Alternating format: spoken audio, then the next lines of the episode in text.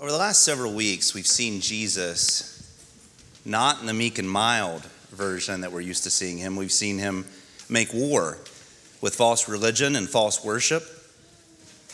And a picture has begun to emerge in these passages on what real religion really is, what relationship is, what real faith and real belief and real salvation is. And it begins, as we've seen, with a thorough understanding of our inability to save ourselves. Men and women in their own right have no ability to save themselves because we are totally lost. The gospel begins that way. John 1:10 says, "He came into the world he made and no one knew him." Wow. Verse 11 says he came to his own people, but they did not receive him. Nowhere is this more explicit for the human inability piece than in John 2, when Jesus comes to his own house, the house that was built in his name, and the Jewish leaders rejected him. And then Jesus preaches in the streets of Jerusalem, and the people rejected him for a different reason. See, the Jewish leaders rejected him for worldly means because he was shutting down their money changing tables and he was shutting down their business. The people rejected him out of experience. They raised their hands, they clapped, they cheered, they believed in his miracles, but Jesus would not entrust himself to that kind of superficial belief. They didn't have real faith. Again, they clapped, they cheered, they applauded, but Jesus knew their hearts, and in their hearts they did not love him. And the picture that we see that is emerging here is that no human being unaided by God can know God.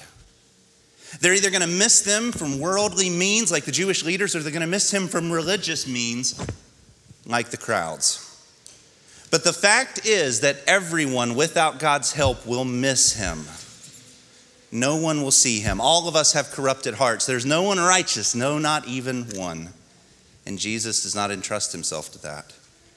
Now, that begs the question how can anyone be saved? Jesus will not entrust himself to false faith. How in the world can any of us know God, given that human beings are incapable? Well, John 3 answers this question very deliberately. The first thing that it says is a person must be born again. We see that in Nicodemus. Nicodemus is a man among the people. He's the very best man of his entire generation. He's an example, he's a representative. And yet he's left confused by Jesus because he has not yet been born again. Now, later in Nicodemus' life, we learn that he has been born again, and that's a wonderful story of redemption. But in this moment in John 3, Nicodemus has not been born again. He has not been born from above. Heaven has not invaded Nicodemus' brain, and he is confused by the things of God. This man had worshiped God all of his life. He had served God all of his life.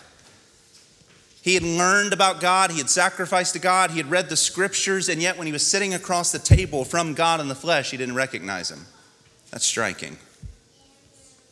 He thought Jesus was special because Jesus had been sent from God. Jesus was special because he was God, and he is God. And I find this fascinating, right? That Nicodemus comes in the middle of the night because the night sky wasn't the only thing dark that day. The sky was dark for sure, but his soul was also darkened, and he could not understand who the light of the world was when he was sitting right in front of him.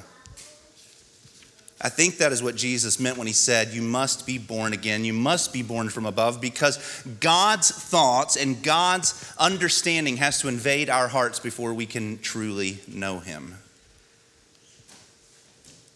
You see, our brains are really adept at understanding earthly things you can teach a man to build a rocket and send it into outer space.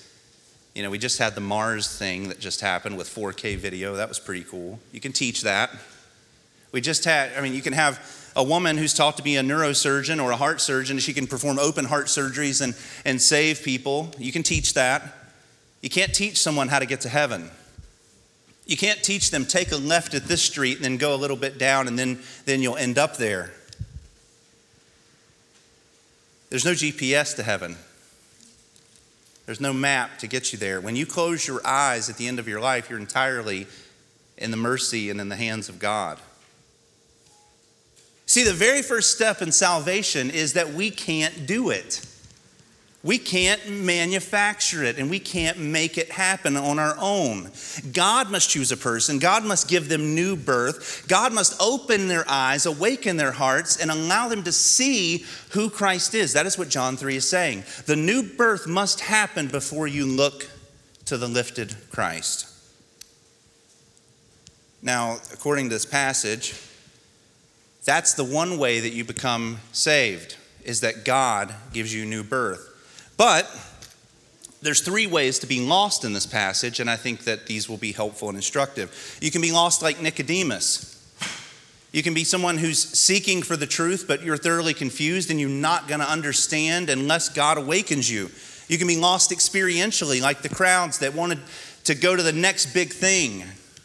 They wanted to go to the show, they wanted to go to the concert, they wanted to see Jesus preach another message and they were totally captivated by the energy of the moment, but they did not know Christ.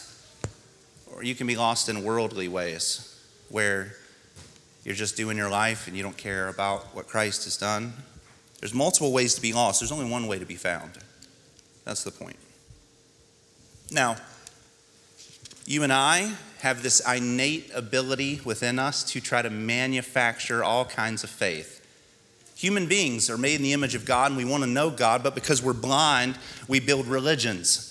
We build moral philosophies. We build philosophies. We build anthropologies. We build psychologies. We build all these things to try to justify ourselves and make ourselves understand how to find the, the right path, and yet none of them will be the right path if God doesn't give you sight. You see, when you're born from above, it's not a genie in a bottle. God is not sitting in a bottle waiting for us to pray a magic prayer, and then all of a sudden, He's unleashed on you. Salvation is God bringing heaven into you. It's God's power unleashed in your life. It's God awakening you and opening your eyes. And that is what we're going to see. That's what we saw last week, and that's again what we'll see this week is what extravagant lengths God has done in order to save us. Because we couldn't save ourselves. So yet God had to go to extravagant lengths in order to save us. He had to come down. He had to be he had to condescend here in order for us to know him. He had to descend down and he had to die the death that none of us could have died. And he, need, he had to raise to life and sit at the throne of the Father and send the Holy Spirit into us. God has done everything that it takes in order for us to be saved. You and I have just received the gift.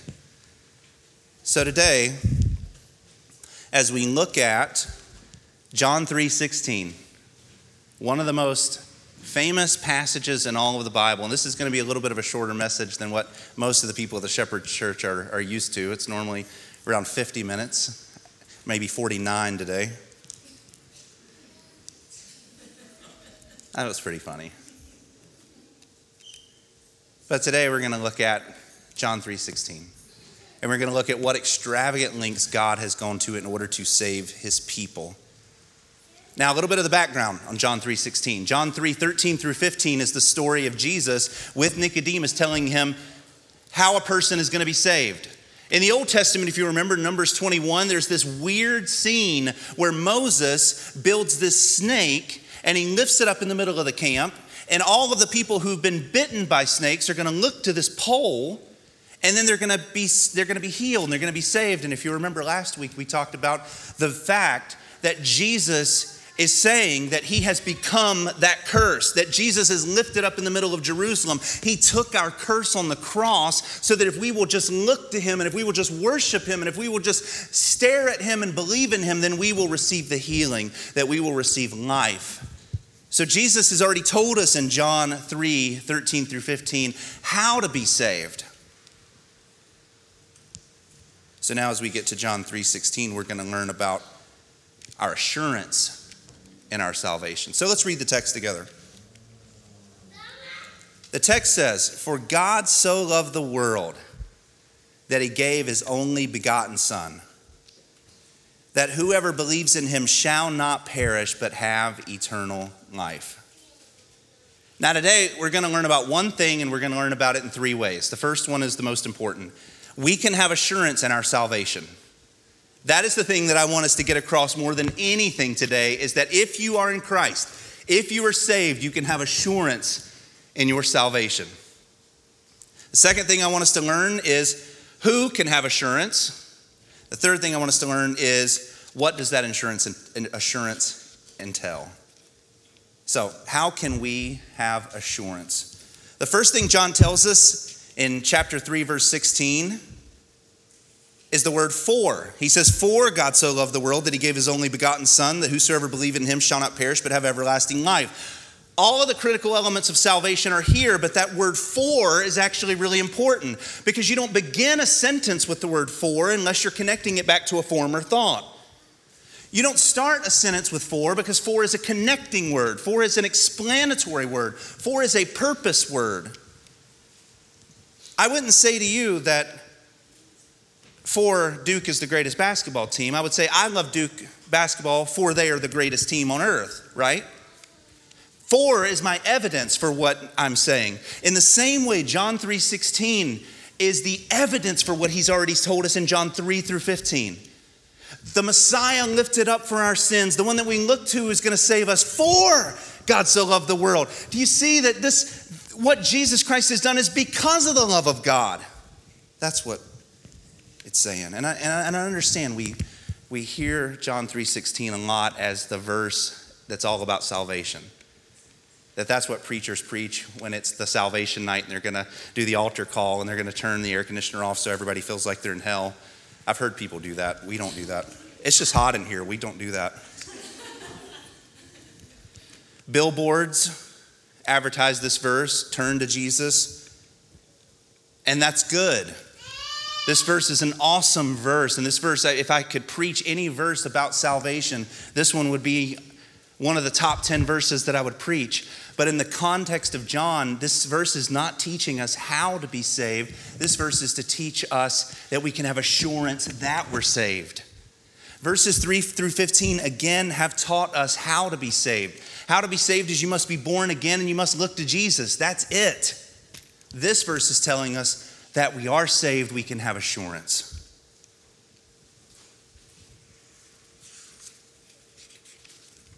Again, you don't begin a sentence with for unless you're trying to connect back to something that you just said. Let's look at these verses again. No one has ascended into heaven. We can't be saved on our own. But he who descended from heaven, that's Christ. Christ came down. As Moses lifted up the serpent in the wilderness, even so the Son of Man must be lifted up. Jesus is going to be lifted up for our sins. He's going to take the curse on him that we deserve. So that whoever believes in him will have eternal life. For God so loved the world that he gave his only begotten Son. Do you see what I'm saying? I hope, I hope that the nuance is making sense here we're not just talking about how to be saved. We talked about that last week. We're talking about now that if you are saved, you can have the most glorious assurance. You can have confidence in your salvation. You can have joy in your salvation. You can have excitement in your salvation because God loves you. He's the one who descended. He was the one who was lifted up. He was the one who did everything for us in order to save us. We did nothing, and yet He loved us. Think about the assurance of that because it wasn't based on our ability. So therefore, we can't lose it. If you and I, in our own ability, decided to save ourselves, then you and I, in our inability, one day would decide to lose it. But if it's based on God's ability, then it's totally firm and it's totally secure because it's in His unchanging love that you and I are who we are says that God is the same yesterday, today, and forever. And if God's love is the same yesterday and forever, then the fact that He decided to love you on one day means that He's going to love you every day, and you are secure. It's the greatest news in the world if we can wrap our minds around it. That us, people who are broken, who are sinful, who are rebellious, can be loved by God it's the greatest news in all the world. This God who we've broken covenant with millions and millions of times. This God who we've forgotten even more times than that. This God who's holy and perfect, and yet we are not holy and perfect. Our sin should have separated us from God. I say this verse a lot, but in Genesis 3, Genesis 2, God says, The day you eat of the fruit, you will surely die. The day that you sin, you will surely die. And yet, by God's grace, here we are. We're still alive. Every time that we sin, we go deeper and deeper and deeper into the grace or into the debt of God. It says in Romans 6:23 for the wages of sin is death. That's the just wages for the effort that we've put in. We sin and we deserve death. But the free gift of God is eternal life in Jesus Christ our Lord. Let's not overlook these, these truths. Let's not just move past them too quickly. Us in all of our sin have been loved by God.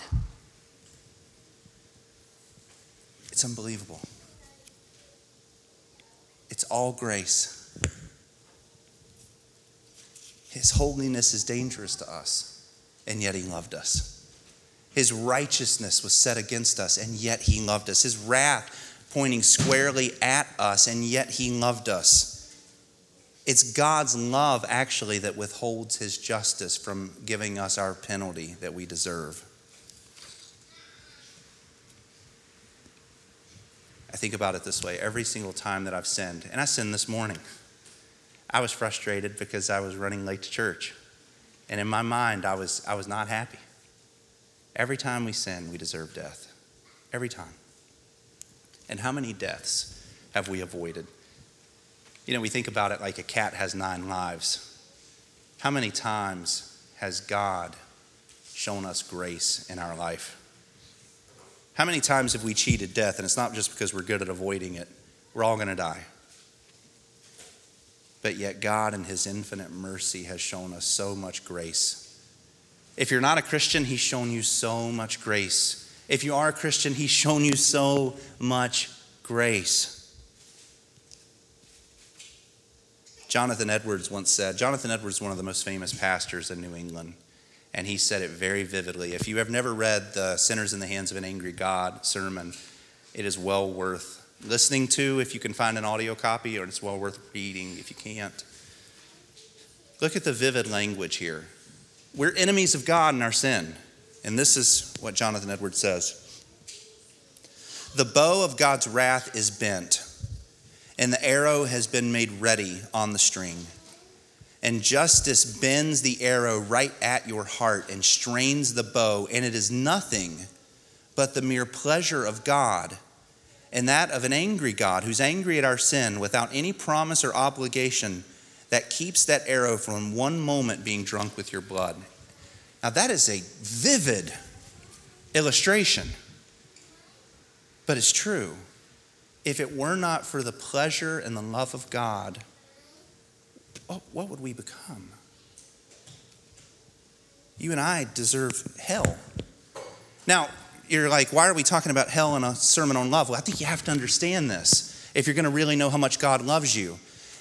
If God just loves you because you're so awesome and you're so wonderful, then it's not really it's not really biblical love. But if, if you are a object of his wrath, and because of grace and grace alone, he has reached down and he has rescued you. Think about the love of God and what that means for us. If one single sin could send us to hell, and yet we've heaped upon ourselves so many, how much more does that magnify the grace and the mercy and the love of God? God's love is so abundant, it's incomprehensible. We've stored up a lifetime of sins against this God, and yet He loves us anyway. He's extravagantly loved us. If you're a Christian, though, it's even more glorious than that. Because if you're a Christian, and I, struggle even fathoming this, He gave His one and only Son. That's what John 3.16 says. For God so loved the world that He gave His one and only Son. His one and only Son. His love not only restrains him from executing the justice upon us, he executed the justice we deserved on Christ by crushing his son. Instead of you and I dying, God put to death his son because he loves us. We can't even fathom a love like that. A love that's so great that it was offered to us when we were not even lovable. A love so great that it rescued us when we didn't deserve to be rescued. A love so great that would offer up the innocent in order to save the guilty. He did all of that, and you and I did nothing. By his power, he came. By his power, he died. By his power, he resurrected. By his power, he ascended. By his power, he sent the Holy Spirit. All of that is God's work. What did we do? We received a gift a gift of love. God unimaginably loves you. And I'm going to bring this full circle now.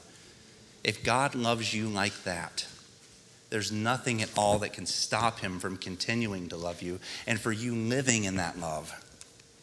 I didn't take you down the paths of, of sin and down the paths of wrath to leave you there. I, I'm taking you down those paths so that we can boast in what Christ has done.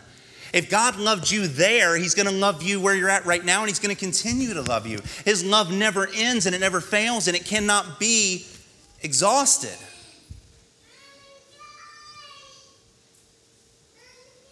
Salvation was based on God's unending love. Could it ever run out? No. Salvation was based on our fickle behavior. How quickly could we lose it? This God is not an eternal version of Santa Claus where he checks our list twice, and if we're good, then he blesses us. If we're naughty, we get spiritual coal. He's not like that. God loved us when we were at our very worst. And he still decided to save you. If you're a Christian, I want to tell you this your most wicked days are over. The days where you were rebelling against God and you were a hater of God and you were a hater of righteousness, those days are over. You're not perfect, but you've been indwelled by the Holy Spirit. So, why would God turn his back on you now? Why would God choose to walk away from you now? And I'll tell you, just from my heart, the reason that I'm hitting these verses so hard and assurance so hard is because as I talk to Christians, the thing that I have found that most people struggle with is that they don't know whether God really loves them. The reason that we're doing this sermon in a little bit of a different way than we normally do it is because I want to speak right to the heart and I want to say that, that that's just not true. We believe, we have enough faith to believe that a, a dead man could rise from the dead, but we don't believe that God could love us. That doesn't make any sense. Jesus Christ died and he rose from the dead because God loves us. Those two are totally connected together. And if you're a Christian and if you're struggling with the love of God, I just want to tell you to stop, to look to the text, to look to the Word of God, and to let His love for you warm your heart. To pray and ask Him to help you with your doubts, to pray and ask Him to help you with your fears but God most definitely loves you. For God so loved the world that he gave his son. If you're a Christian, you are deeply loved. And if you're a Christian, I want you to cherish these truths. I want you to enjoy these truths. These truths are not meant to make stiff religious people. These truths are meant to make people who revel in Christ. These truths are meant to make people who sing the praises of Christ. These truths are meant to make us humble because we know we didn't do anything, and yet overwhelmingly overjoyed because Christ did everything. My hope and my prayer for all of us as we look at truths like this is that we would never feel abandoned, we would never feel forsaken, we would never feel orphaned, that we would feel the love of God as real and true, and that that love would, would cause us to understand that he who began a good work in us will see it through to the day of completion. I know I'm beating a, a drum here. I tell my wife, don't beat a dead horse sometimes when I feel like she's doing such a thing. But I want us to understand the love of God more than anything. Because that's what's going to hold you when, when life kicks you in the teeth. That's what's going to hold you when 2020 is the worst year in recent memory. Knowing that God loves you, knowing that He has a plan for you, knowing that He cares for you, knowing that, that that's totally irrevocable, is what keeps you and what holds you. I'll share with you a few verses that support this. Paul says in Romans 5 8, but God shows his love for us that while we were still sinners, Christ died for us. While we are yet sinners, God showed his love. Again, in Romans 8, we read from Romans 8 earlier, this is a different passage. Who shall separate us from the love of Christ? I love that verse because it doesn't say, Who shall separate us from Christ? It says even more than that. It says, Who shall separate us from the love of Christ and from the experience of Christ's love? Shall tribulation or distress separate us from the love of Christ? No. Shall persecution or famine separate us from the love of Christ? No. Or nakedness or danger or sword, as it's written, for your sake we're being killed all day long. We are regarded as sheep to the slaughter. No. In all of these things we're more than conquerors through him because he loved us. For I am sure that neither death, nor life, nor angels, nor rulers, nor things present, nor things to come, nor powers, nor height, nor depth, nor anything else in all of creation will ever be able to separate us from the love of Christ. Nothing. So, if you're a Christian, I just want to reiterate this point to you that you are secure in Christ, you are loved in Christ. Because of what God has done through Jesus Christ, you are deeply deeply loved. I read a couple more verses about our security. Jesus says, My sheep hear my voice, and I know them. I will give them eternal life. They will never perish, and no one will snatch them out of my hand. You're safe in Christ. All that the Father gives me will come to me, and whoever comes to me will never be cast out. You're safe in Christ. Truly, truly, I say to you, whoever hears my word and believes him who sent me has eternal life. He does not come into judgment, but is passed from death to life. That's a promise. Paul says in Romans 11 the gift of God is irrevocable. Irrevocable. It's a gift you can't take back.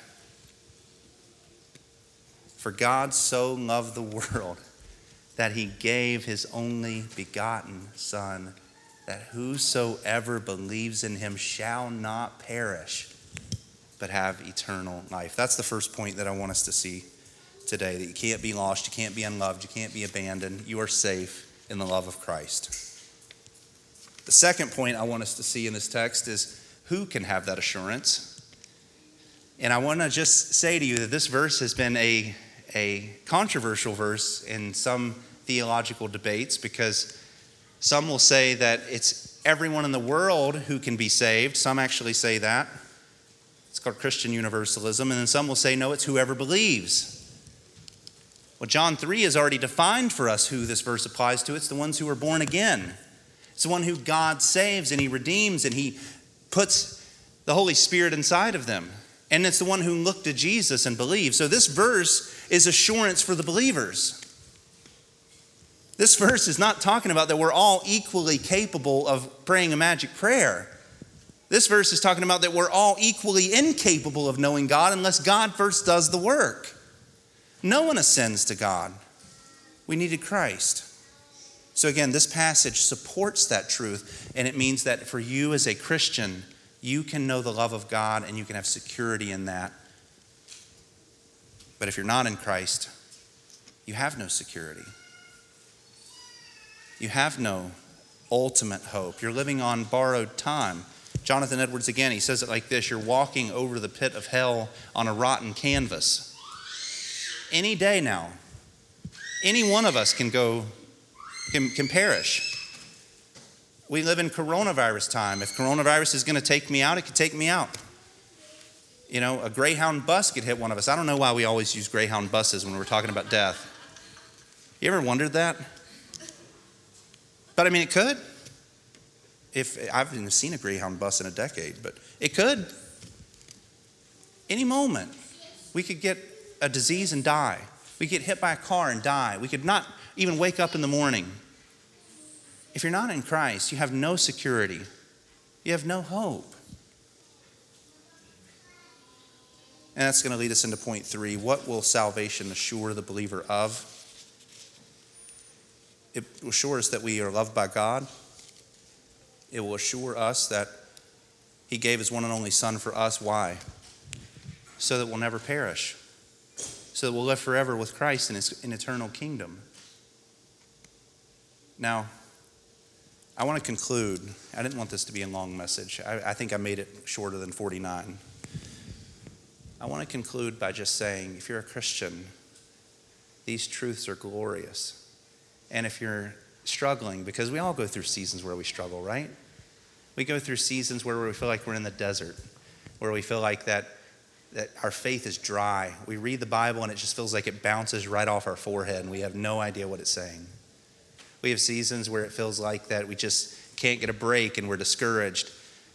Take some time right now and pray to the Lord and ask Him that these truths would be encouraging to you, that these truths would wake up your heart and cause it to soar out of your chest, and that you would feel loved, and that you would walk out of here confident, that you would walk out of here with your head held high, knowing that you are a child of God and that you're deeply loved. If you're not a Christian, there's two things that I want to say if you are not feeling, and this is for both the podcast listeners and for people who are here today, if you're not feeling anything at all from this message, just know that's because God is not stirring your heart.